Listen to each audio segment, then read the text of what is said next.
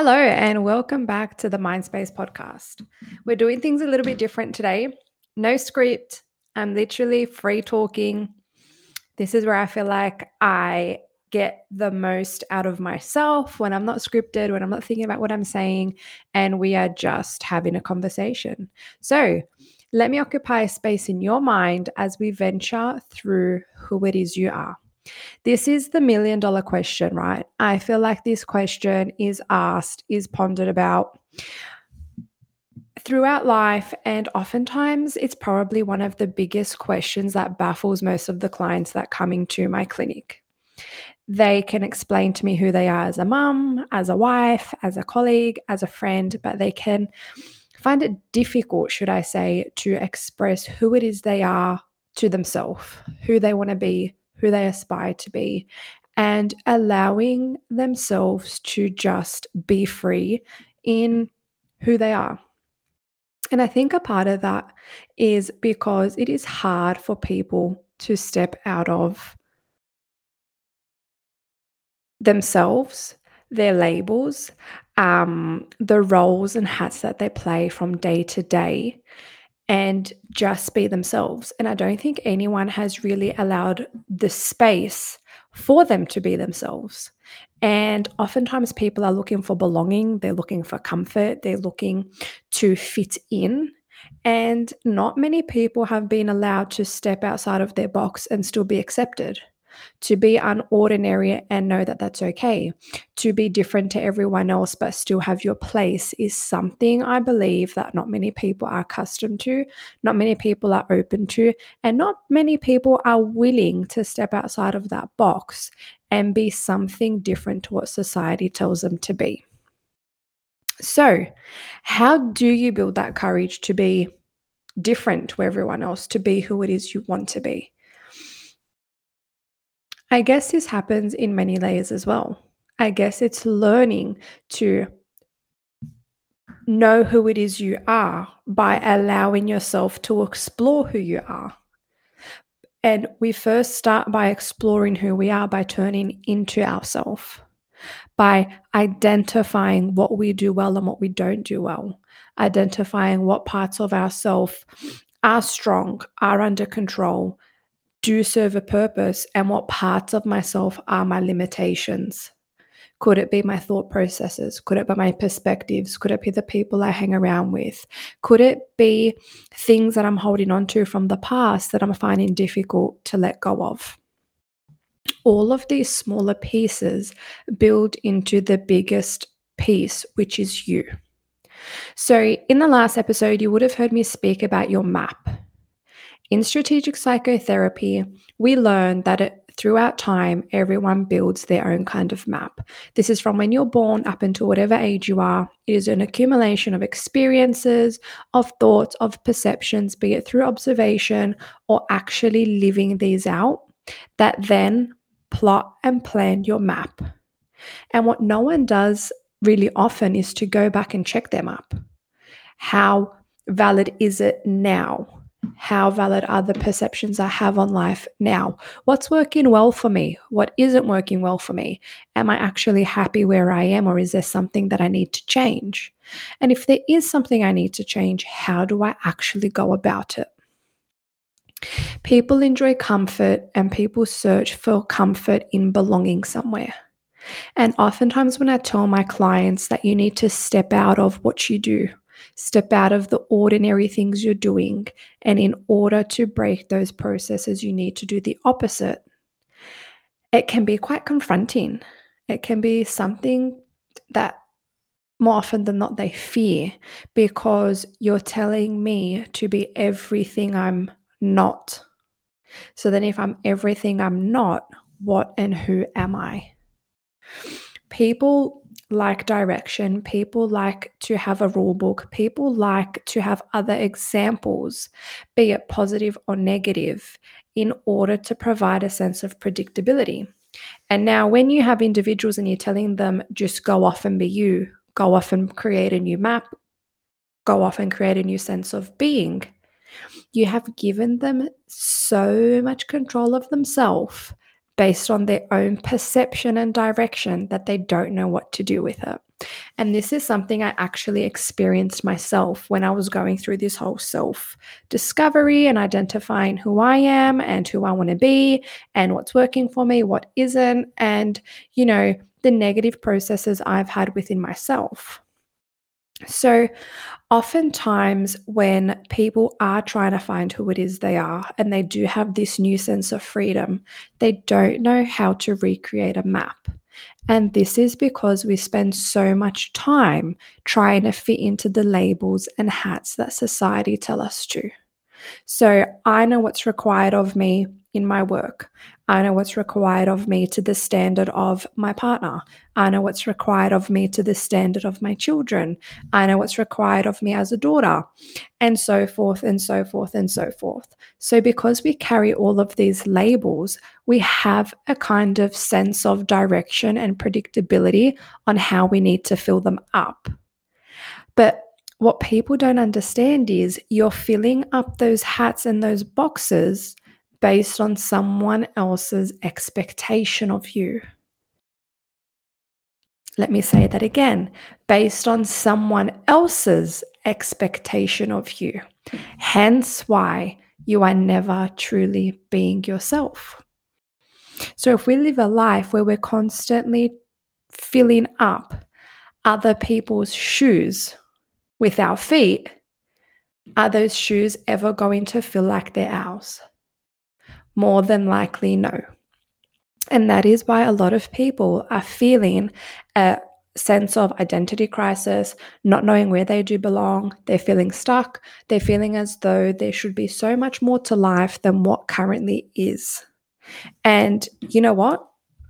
I'm all for it because there is so much more to life than living to other people's expectations, wants, or needs from you because you need to honor yourself in order to fulfill those other roles to the best of your ability.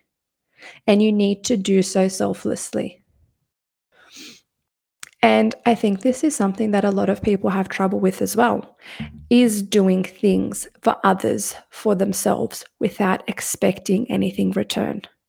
We live a life where we need to meet other people's expectations. And when we do meet their expectations, we expect something in return. We live in a 50 50 life. Well, should I say that's a cognitive d- distortion because there is no 50 50 in life? There is no guarantee what you put in, you're going to get back, um, be it with others, with a business.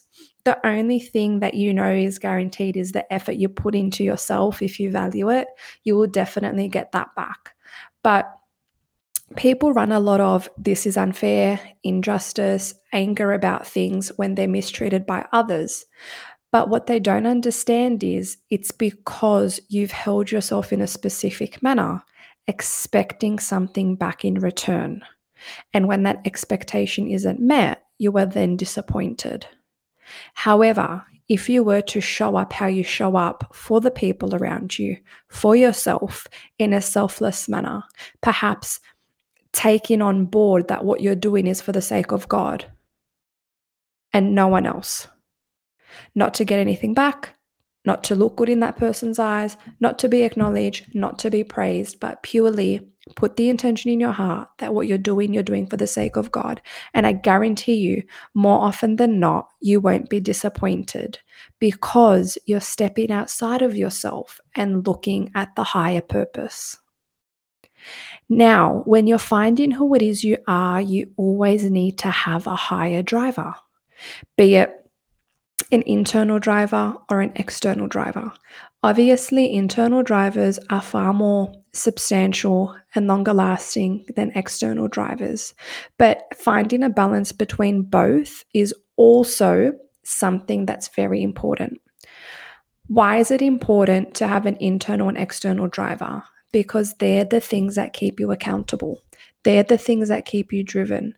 But what worries me most is when people only have external drivers and they're reliant on these external drivers, once these external drivers disappear, they are then unable to perform or continue to keep up with the change or the behaviors and thoughts and processes in a positive direction that they were acquiring.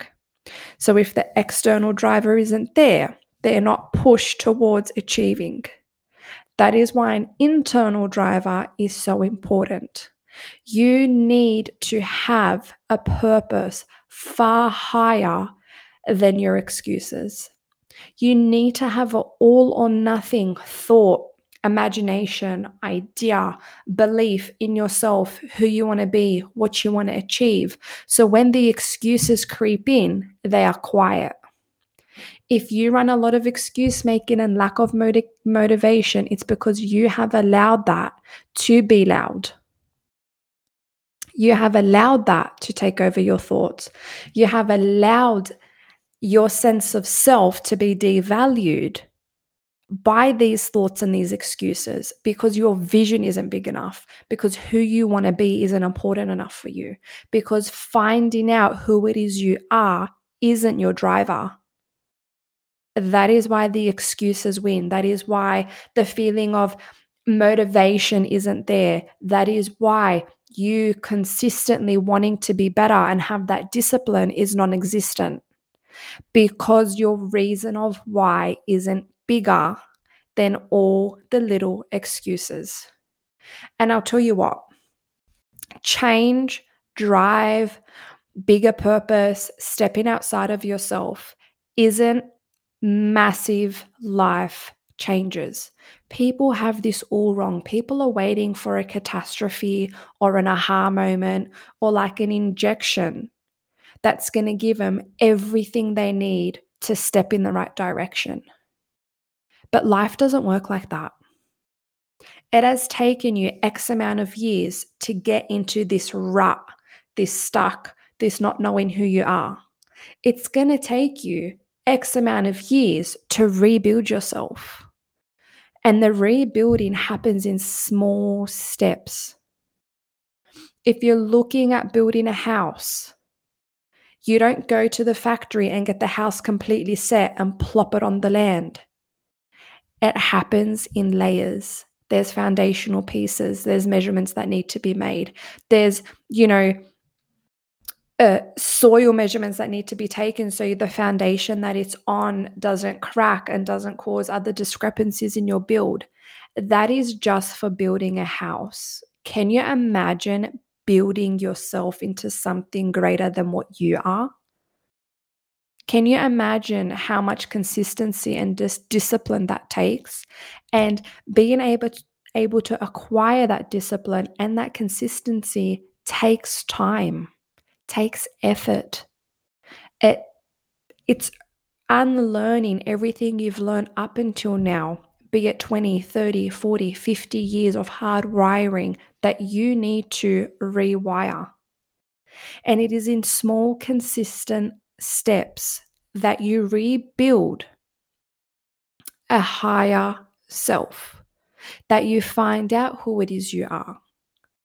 It starts in identifying what it is you want to work on. Where are the gaps in your skill set?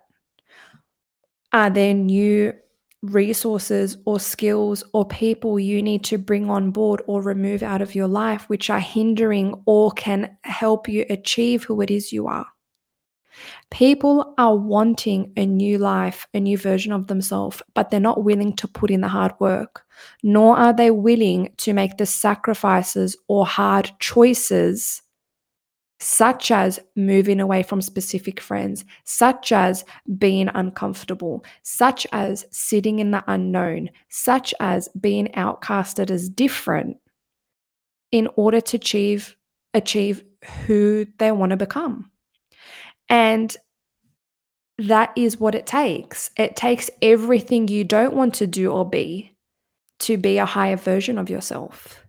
And you're talking to someone who has spent four years working to build a bigger and better version of me. And, you know, it does not just happen. And there's times where it's going great, and there's times where it's not. And there's times where, no, I don't want to have a higher purpose right now. And then there's times where it's, no one can bring me down. We are human, we fluctuate, we don't just stay steady. But it's knowing that even though I'm not motivated right now, I can still take action. So things can coexist. This is another thing that I see in people who walk into my clinic, who are a part of my women's group, that they don't comprehend that good and bad can coexist together. So, what do I mean by this? You can still run anxiety and take action on your to do list. You can still have a bad three hours in the day and make the next four great.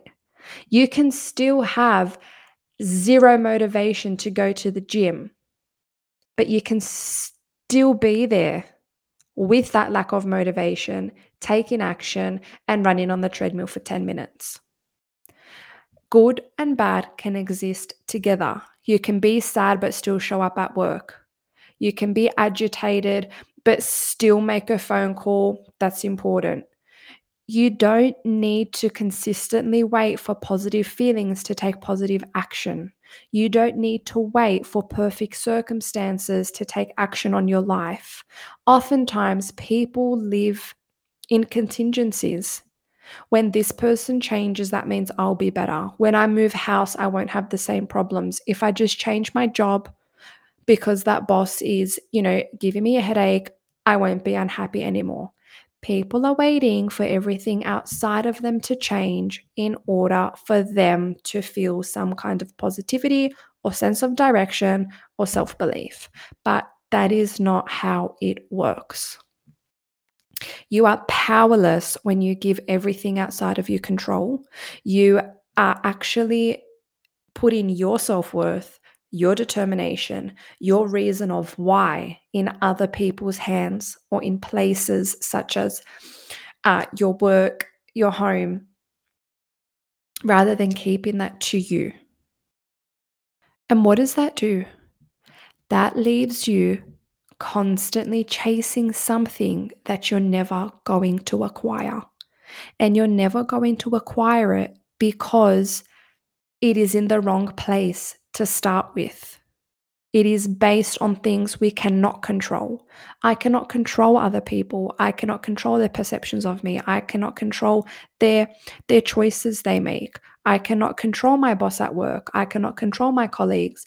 I cannot always control where I live and where where I stay. And if I'm putting all of the power in things that I have no control out over, am I ever going to find who it is I am? It's impossible. It is impossible because everything outside of you is constantly changing. And if your power is outside of you, that power is constantly changing. And change is good, change is great. But change that is controlled internally is good and great. What people fail to understand is having control of yourself, inside of yourself, is where it all starts. You cannot meet other people very deeply if you haven't met yourself very deeply. If you don't understand your processes of how you think, why you think in that manner, the perceptions you've taken on board. According to whom do you have these limiting beliefs of you not being good enough, of you not being worthy of success, of fearing of being judged, or fearing of being disappointed, or fearing of being abandoned? And these are just some of the most um, obvious things that walk into my door on a daily basis that I deal with in clinic. And it comes back down to once we identify all of those things within ourselves, where they came from, how we continue to do it now, and how am I going to break this cycle, break this process, dysregulate it within myself, then I am able to be of service to others. But if I am running so much irregulation inside of me, there is only so much I can offer to those around me. And it's going to be from a place of emotion or projection and not logic. So, what happens when we have all of these bits of ourselves that go undiscovered? We tend to carry these things in our natural behaviors, in our knee jerk reactions, in our thought processes, in our negative expectancy, in our ruminating, because if something feels familiar to what I've experienced in the past, my brain tells me that they're the same. So if I've experienced something negative in my past and I'm experiencing something similar to it now, and the outcome in the past was negative, it left me shattered, it left me sad, it left me crying, you know, it left me in a really hopeless, hopeless place. And I'm now in a similar sense of emotional space my brain cannot filter what's happening now to what's happening then if I am not aware of the process I run.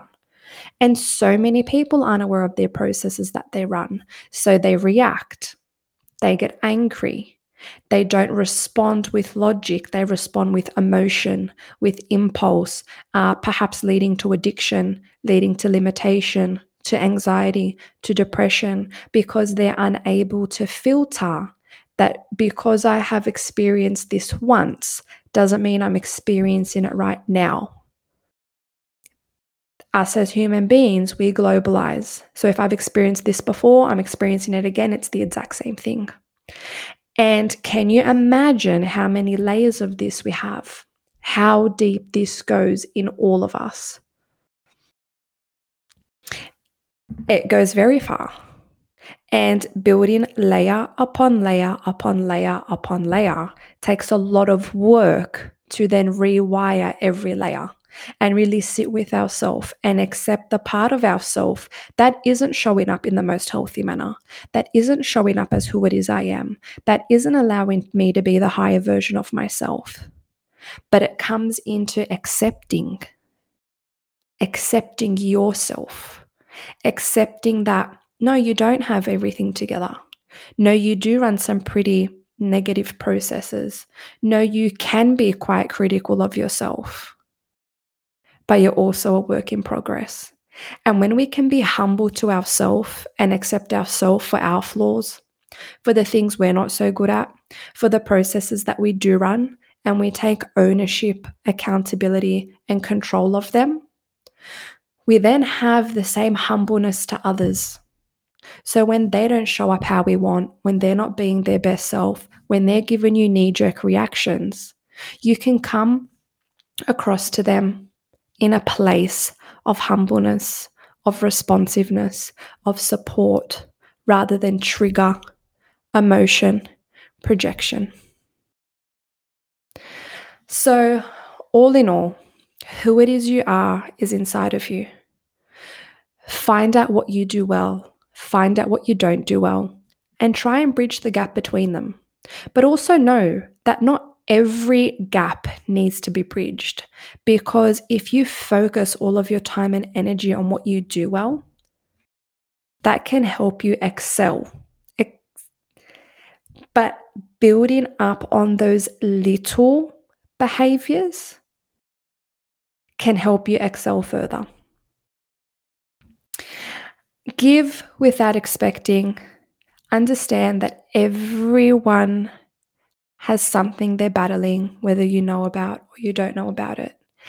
And always remember to have a driver that is higher than you, higher than your excuses, higher than your limiting beliefs, and let it be one that is internally driven. So there's times where you are running an excuse, your driver trumps it. I'm going to leave you with a little bit of pondering. As you know, we have so many strong role models in our religion that we're blessed, blessed, blessed, blessed to have. And I just want to come back to the point of know what you do good and do it well. If you look at the men and women in our religion, that were businesswomen and men, that were soldiers, that were caretakers. Some of them done their house duties exceptionally well than everyone else. Some of them were out on the battlefield and were renowned for their ability to show up on a battlefield. There were women that were like Khadija radiallahu anha, that was known for her business skills, her entrepreneur skills. She was an independent, successful woman. You don't see someone who is good on a battlefield trying to take up academics and putting themselves down when they're not getting it. And you don't see someone who is good at running a business focusing solely on house duties when she knows she has the ability to do so much more than that. And you don't have someone who is great at running a household putting themselves down that this is all they're good for. Your success is in your own eye. Your power is in what you do well. And no matter what level you do this at, if you do it well enough, you will always leave something behind for people to talk highly of about you, whether you're just a housewife, a businesswoman, a business owner, or you're doing all. Don't settle for less than who it is you are. Thank you for listening to this episode of the Mindspace podcast. If you would like to join my women's group, no matter where you are around the world, please send me an email at support at mindspaceacademy.com.au. Otherwise, if you want to know more about me, check out my website, www.mindspaceacademy.com.au, and I'll speak to you soon. Peace.